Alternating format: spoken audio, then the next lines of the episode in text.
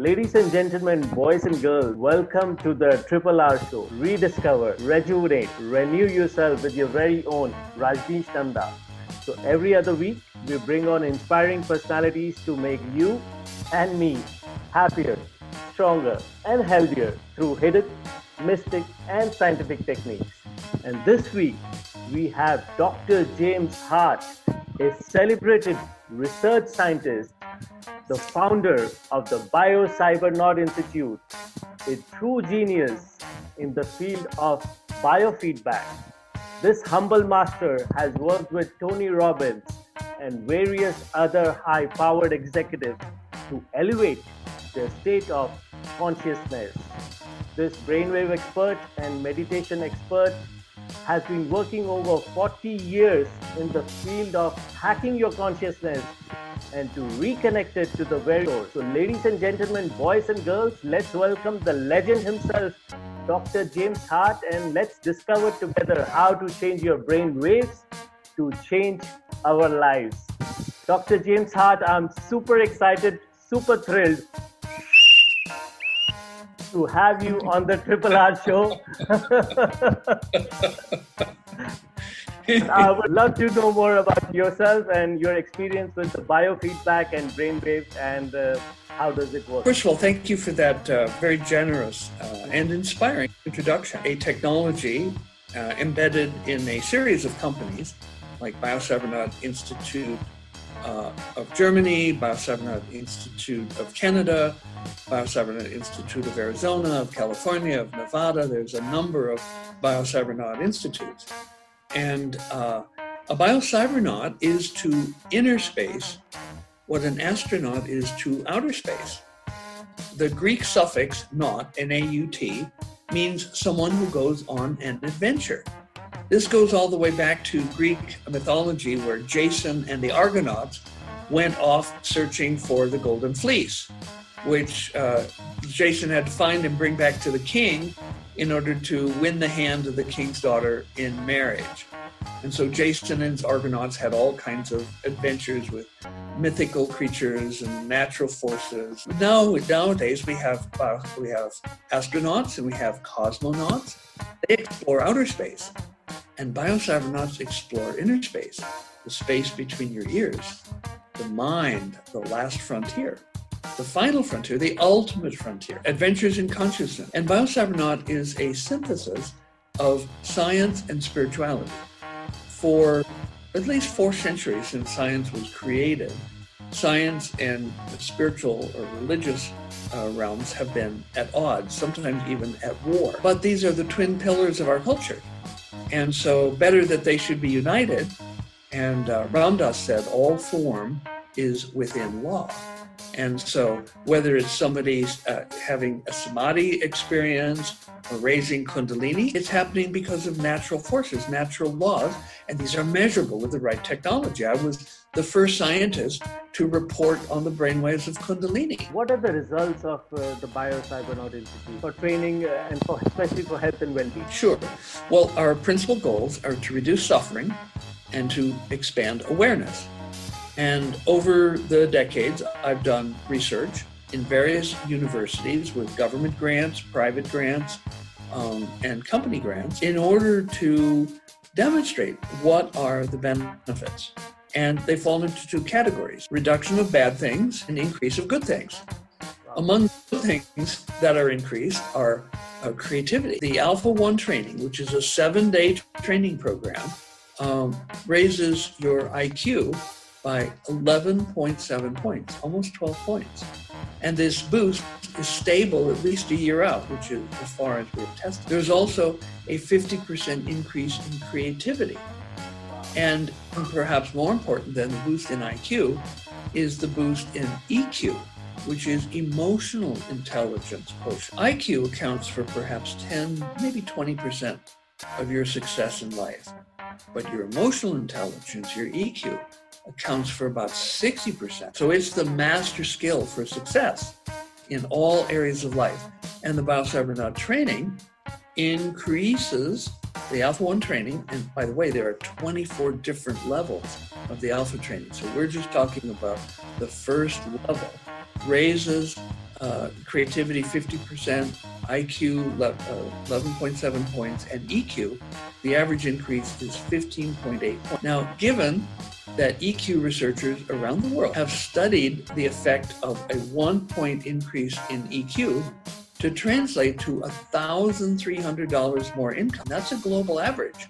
It includes uh, India, Pakistan, Bangladesh, the Maldives, uh, England, Scotland, Wales, Germany, France, um, and Poland, and the United States and Canada. So the average global average increase is $1,300 annual income for a one point increase in IQ. And so if you multiply $1,300 by 15.8 points, you come up with an expected income boost of over $20,000 just from doing the one week Alpha 1 training. That's an average. Some people do more, uh, some people do less, but the average is 15.8 points.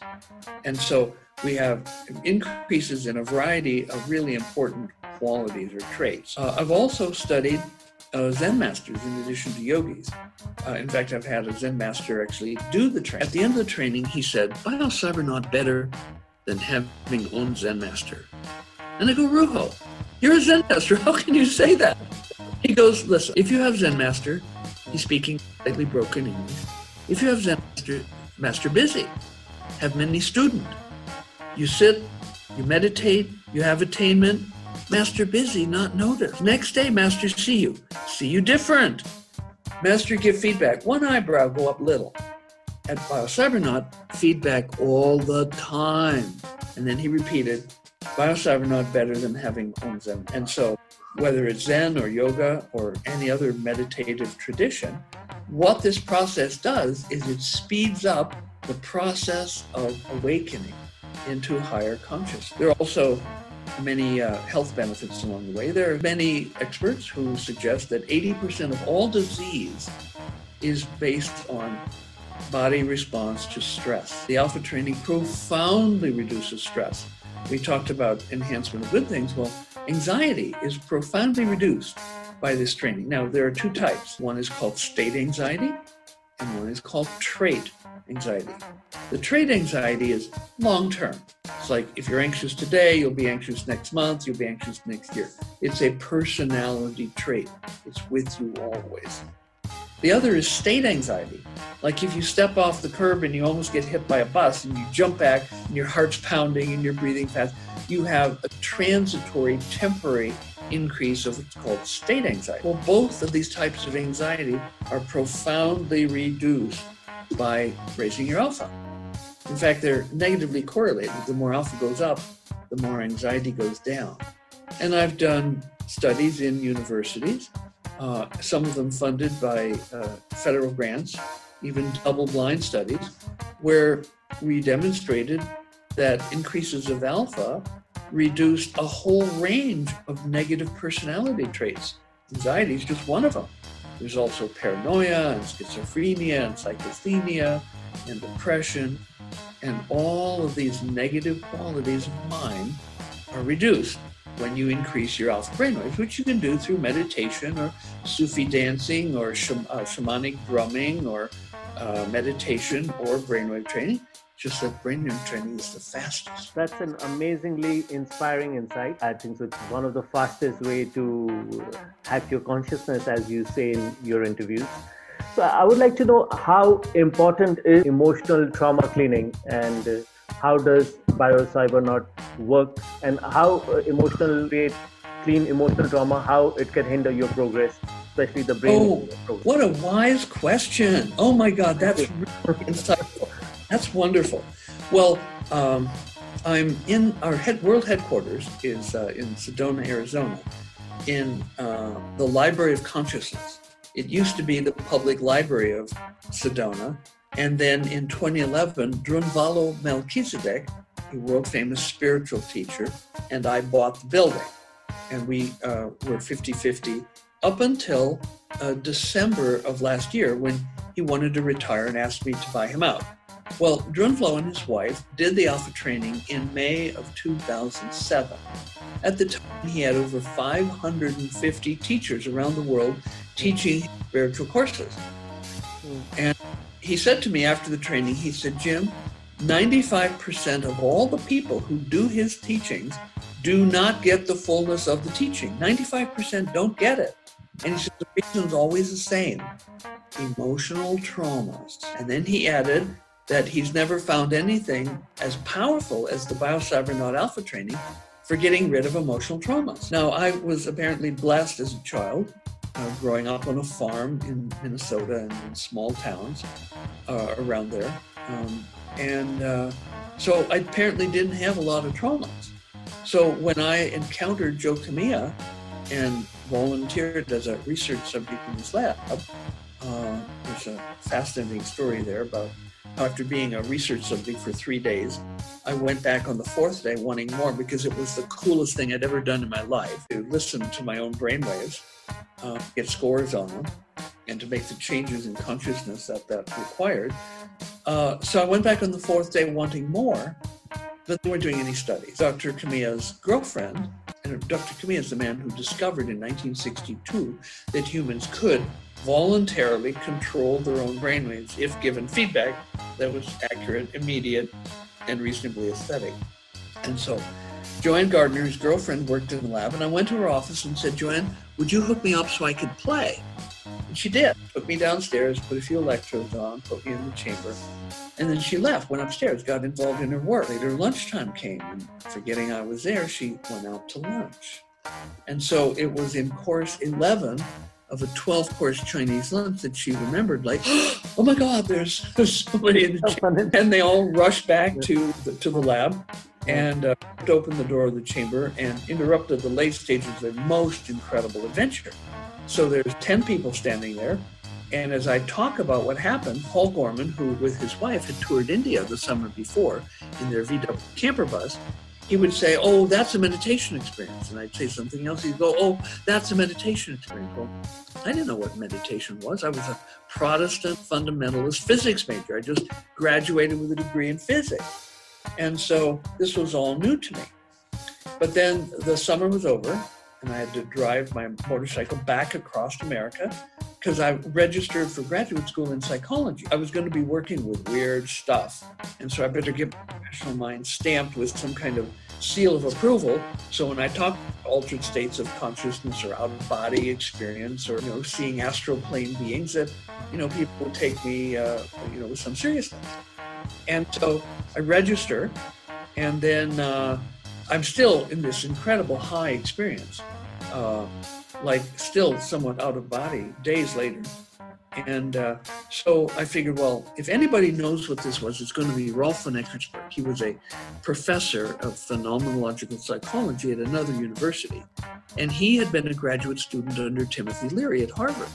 And he'd taken tons of LSD and lived at the community Millbrook. And so I figured, well, if anybody knows what this is, Rolf, he'll know. So I walk into his house and uh, he looks at me and he sees I'm really profoundly different. He goes, sit down. And he takes one hand and sweeps everything off his desk onto the floor. And he folds his arms, puts his elbow on the desk, and says, Okay, tell me what happened. So I'm talking to him. Uh, went about three and a half hours. Partway through, his neighbor lady came in, stood respectfully in the distance, listening, and then left.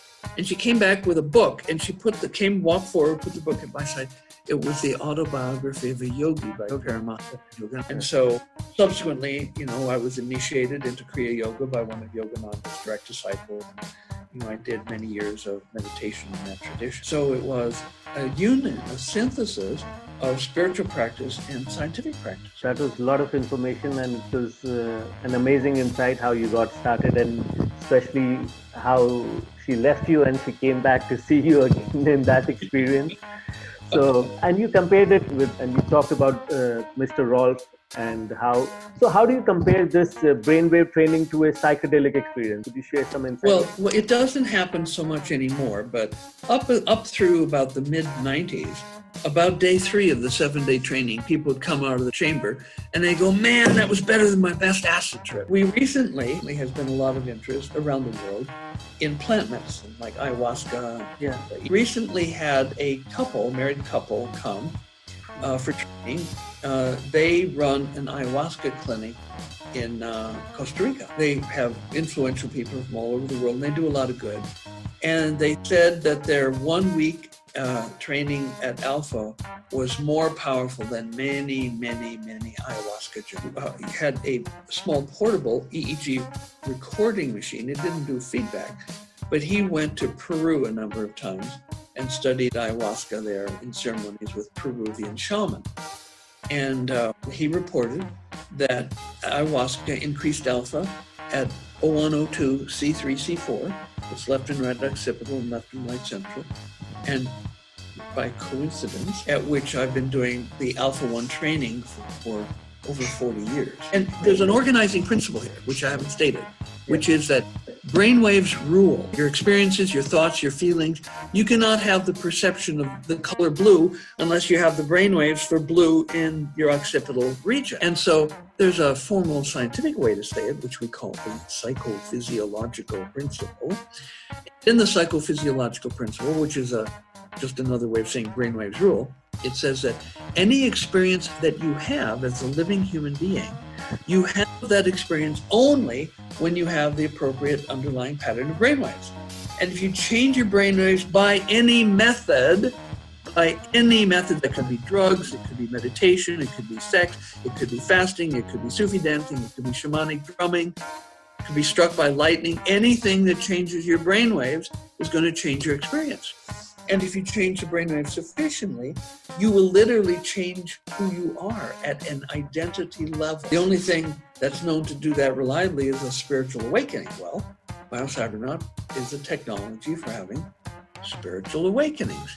You can call it hacking your body, mind, uh, and soul. And so, uh, you know, when Drunvalo said uh, that this was the most powerful way of healing emotional traumas that he'd ever found, that turns out to be a, a, key because I was finding, as I was starting to do the research in the university, that most of the people were not having the profound experience that I had had. And so I basically did a 20 year detour in my career to develop methods for measuring unconscious emotions, which we uh, wrote a computer program called uh, the BioCybernaut Mood Scale program, that while people are wired up, brainwaves are being measured, they interact with a computer that shows one at a time emotional words on the screen friendly, clear thinking, sleepy, unhappy, dizzy, angry, sad. Um, and then they, re- they report how much they feel that emotion at the moment. And the computer does very subtle analysis and uh, can then tell me or my other trainers what emotions, positive emotions and negative emotions, are in the person's unconscious. Well, it's an enormous waste to have unconscious positive emotions. That's like having, you know, a billion rupees in a bank account. You don't even know they're there. To bring them up into your awareness and live from them. And with the negative unconscious emotions, they sabotage your happiness, your performance, your health.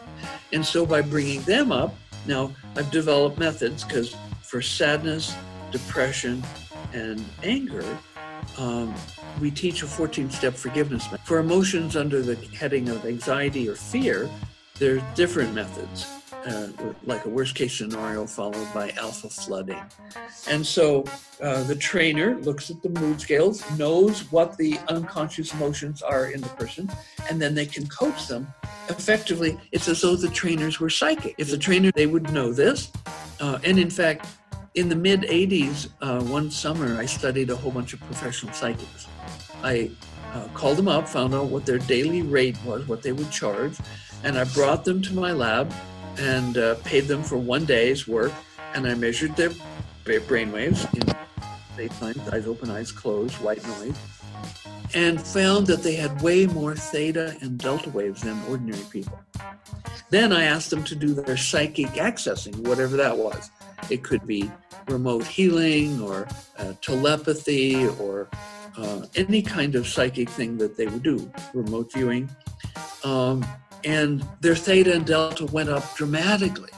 And so these people, that's another example of brainwave rule. If you have unusual brainwaves, you can do unusual things. One time I had a man, no, 80% of all people have their biggest alpha at the back of the head in the occipital lobes of the brain. 80%. Well, one time I had a man come in, and it was like his head was on backwards. He had his biggest alpha in the frontal lobes, which are the association cortex. So I said to him, Wow, you would make a great strategic planner. And he goes, Well, how did you know? That's my profession. And so, by having lots of alpha in the association cortex, he can make creative associations between present data, extend trends, and make accurate predictions about the future. And so he's paid tons of money for using this gift of high alpha in the frontals. Now, if he'd gone to some biofeedback practitioners who start with a normative database and compare you to a normative database of 10,000 or 20,000 people, then their whole goal is to train out of you your gifts, your deviant, unusual, abnormal brainwaves, and make you more like the C student, like an average member of the herd. Whereas at BioCybernaut, we celebrate your individual differences, and we know that any unusual brainwaves you have are going to confer gifts. Like, for example, we know what the brainwaves are of people who can see astral plane beings.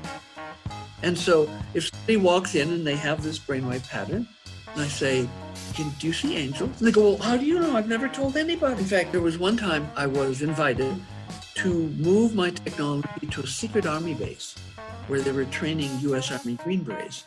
And I had the privilege of providing the Alpha 1 training to 24 Green Beret soldiers, super elite, high performance, peak performance, ultimate performance athletes. Before they did the training, I measured their baselines. I, there were 24 of them, so lots of heads.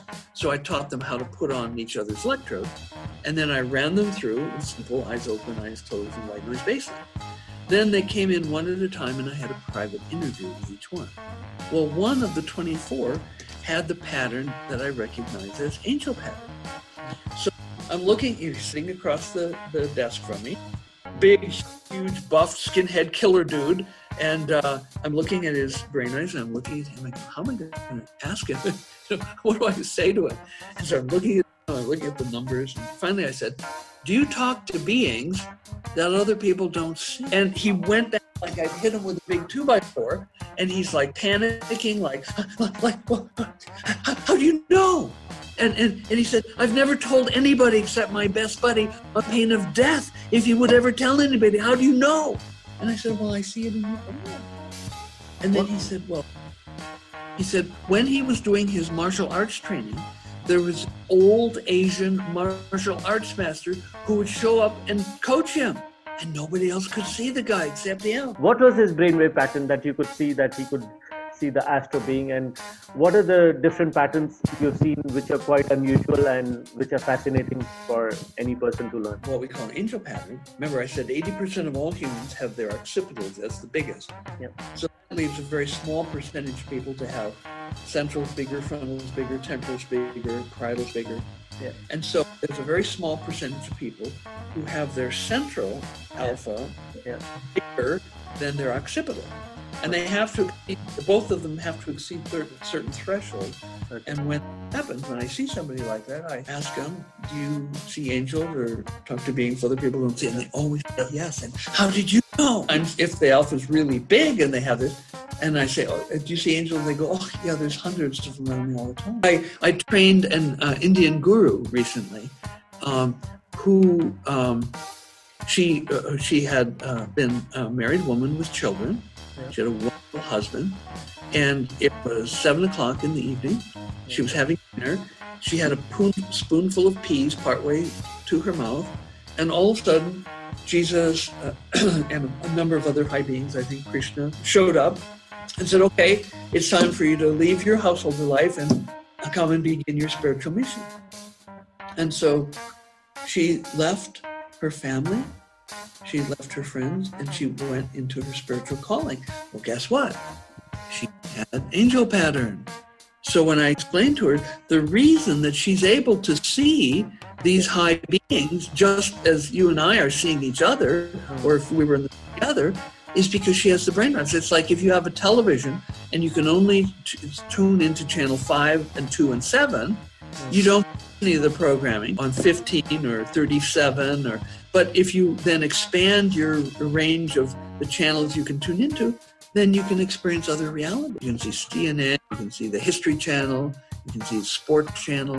So that's a fascinating insight, and it because in India we always say that you can see angels, but uh, people don't know what to say to them because I, do you believe them or you don't believe them? Here you prove it scientifically that there are different patterns and uh, so different people can see different things. Sometimes people come in and they don't have the pattern, but they develop it in the course of the week.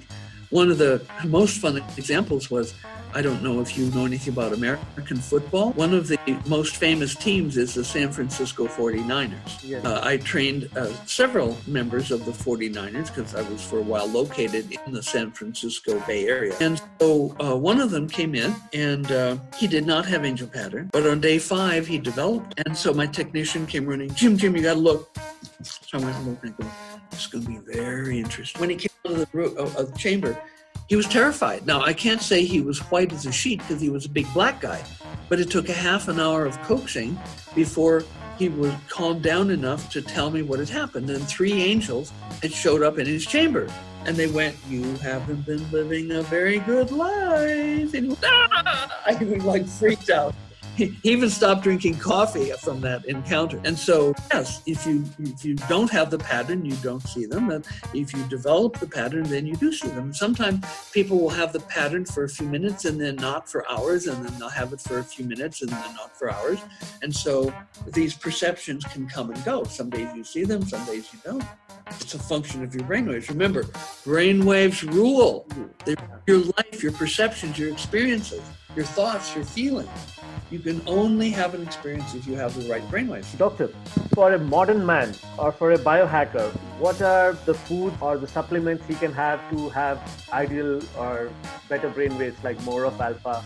What do you suggest and what do you? Well, as all the Brahmins in India know, you must avoid onion and garlic. So it's true. Uh, like in India, we always say the yogi said never have the onion, garlic, and even the tamasic food, which is like uh, you're not supposed to have those kind of food because it affects your brainwave. Yes, particularly onions and garlic, and all the members of the onion family, like leeks and scallions and shallots and chives. You want to avoid those also. What about coffee? Alcohol, caffeine, and nicotine. Avoid those entirely. Because in the Indian yogic community, they always say avoid the caffeine because it's yes. stimulant. But in all uh, modern biohacking world, caffeine with the nowadays the bulletproof coffee with the olive oil is, is the uh, fashion nowadays in India as well. It's coming up, and everyone is having their coffee. Well, just because something is fashionable doesn't mean that it's good for you. And you you know it scientifically how good it is for you because you can measure it exactly with your. Well, yes, and and caffeine going to be more harmful if you have an empty stomach.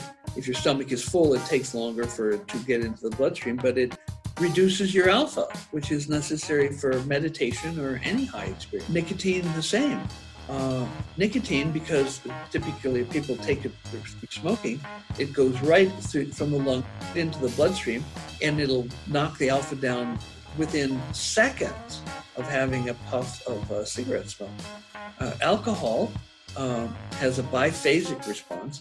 You know, it's in industrialized world for people to have something they call happy hour. That they get off their work, their stressful job, and they go and they start drinking alcohol. And it's not actually happy hour; it's happy three quarters hour, because what the first thing the alcohol does is it produces muscle relaxation. And so the tension that, that, people have been carrying all day at their stressful job, they begin to let that go. And that produces a short term increase in alpha, which makes people happier. But then, about 45 minutes into the drinking, the central nervous system suppressing effects of alpha begin again, and the alpha goes down, down, down, down. I was in my research able to show that if somebody had one beer 24 hours ago, their alpha baseline levels would be lower the next day, 24 hours later. And what food we can eat to increase our alpha, or what supplement we should have every day? Or... Well, one thing that enhances alpha is the scent of lavender, whereas the scent of musk suppresses it. Having lavender uh,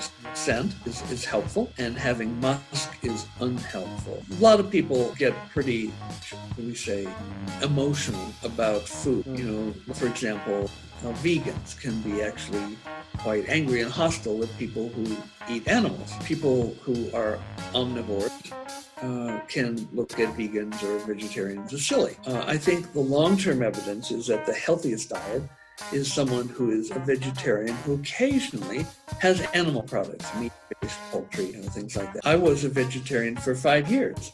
following the Yogananda uh, methods, but I found that, and I'm a type A blood, which is the natural born vegetarian, but I found that long term it didn't work well for me. Too much time to weigh and measure the grains and the legumes and soak things overnight. And, you know, when I didn't have a job when I was a grad student, that, that was fine.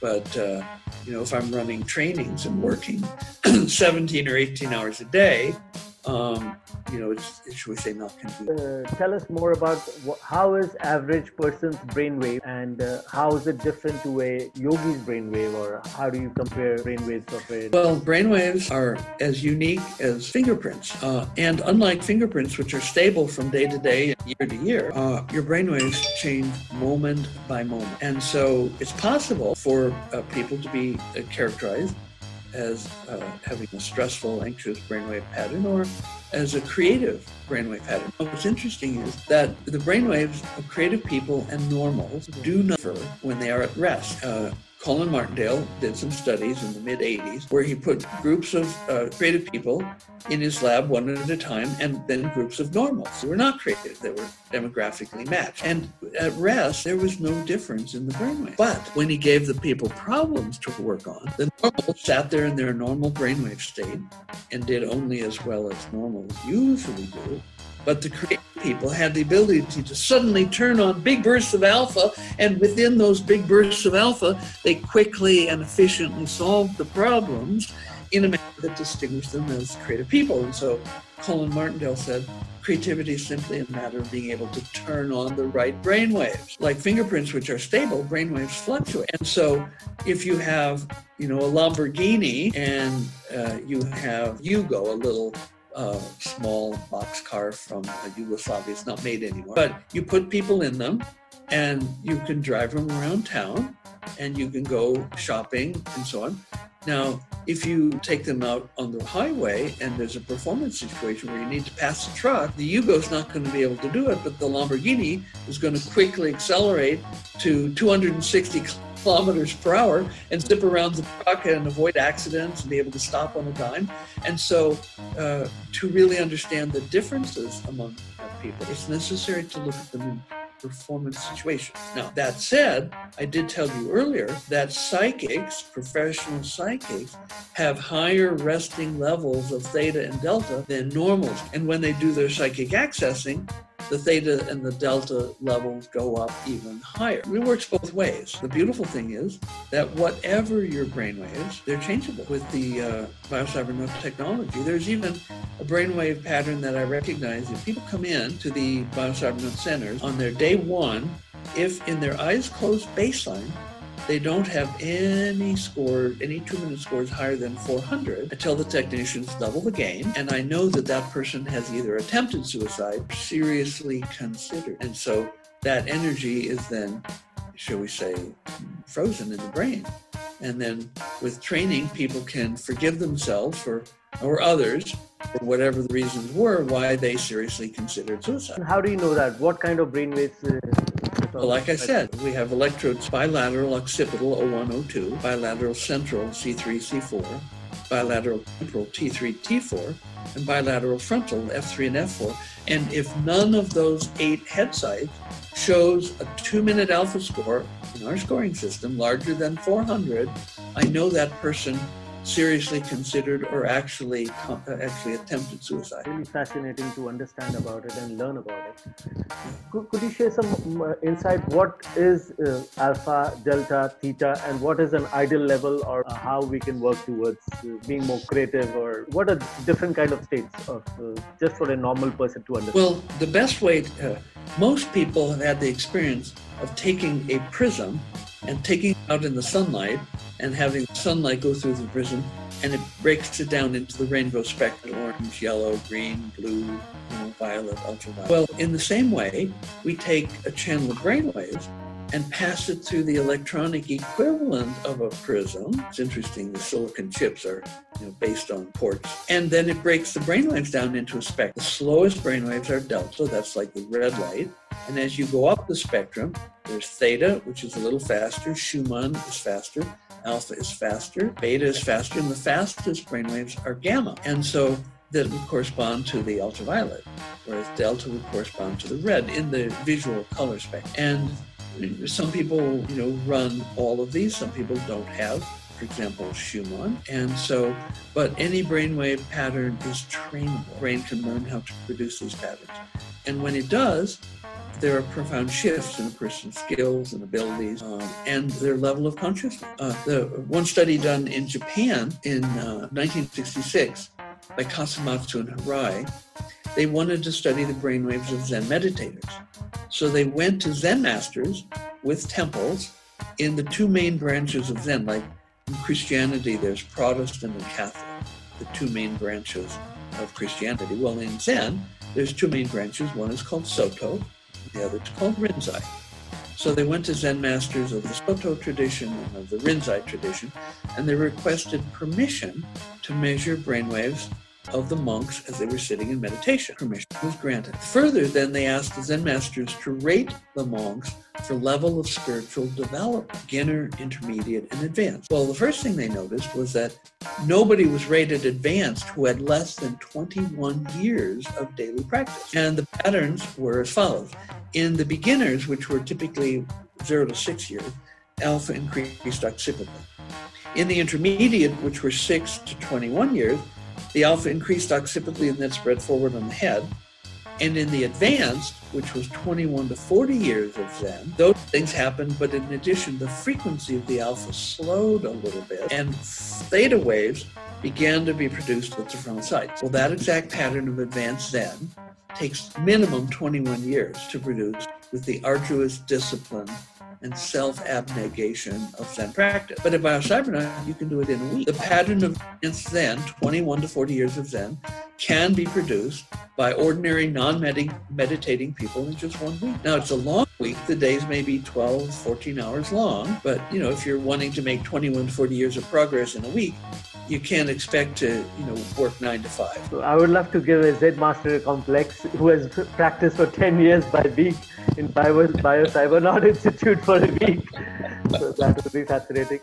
So, uh, learning from different people like the Zen masters and the Indian yogis, how do you compare the brainwaves of Zen master and Indian yogi? Okay, both the superconscious state in yoga, which is satori, which is samadhi, and the superconscious state in Zen, which is satori, are characterized by very high alpha all over the head. But there are big differences. For example, studies done in India with yogis in samadhi, they would be sitting there, alpha, and they would take a pair of cymbals, big brown metal objects and clash them together right next to the yogi's ears. No ripple in the alpha. Then they would take a piece of metal and heat it in a fire till it was red hot and put it on the yogi's arm so the flesh was burning and the smoke was curling up. No ripple. Then they would take that arm and put it in a bucket of ice water, which would, of course, minimize the burn damage.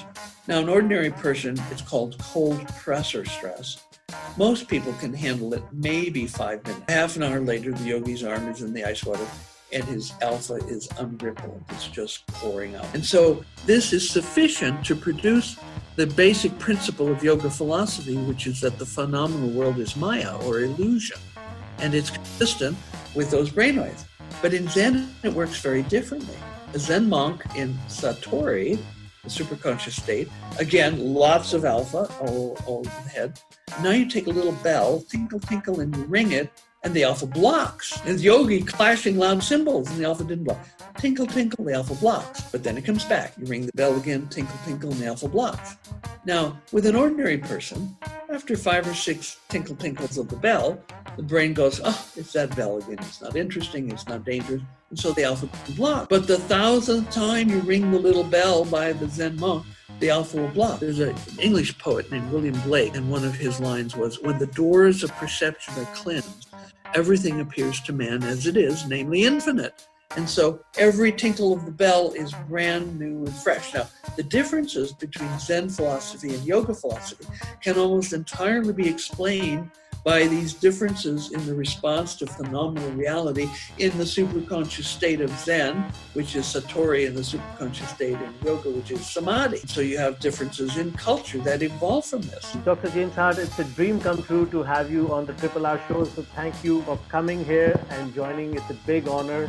And uh, I was has been a dream morning. I'm super, super grateful for you. And I look forward to see you in India sometime. You are more than welcome to be uh, our guest sometime. And uh, thank you. I'd like to thank you again, and uh, and to all the listeners who are listening. So till the time we meet again, stay pranic with lots of zeal and vitality. Thank you, doctor. Thank you so much. Okay. Bye now.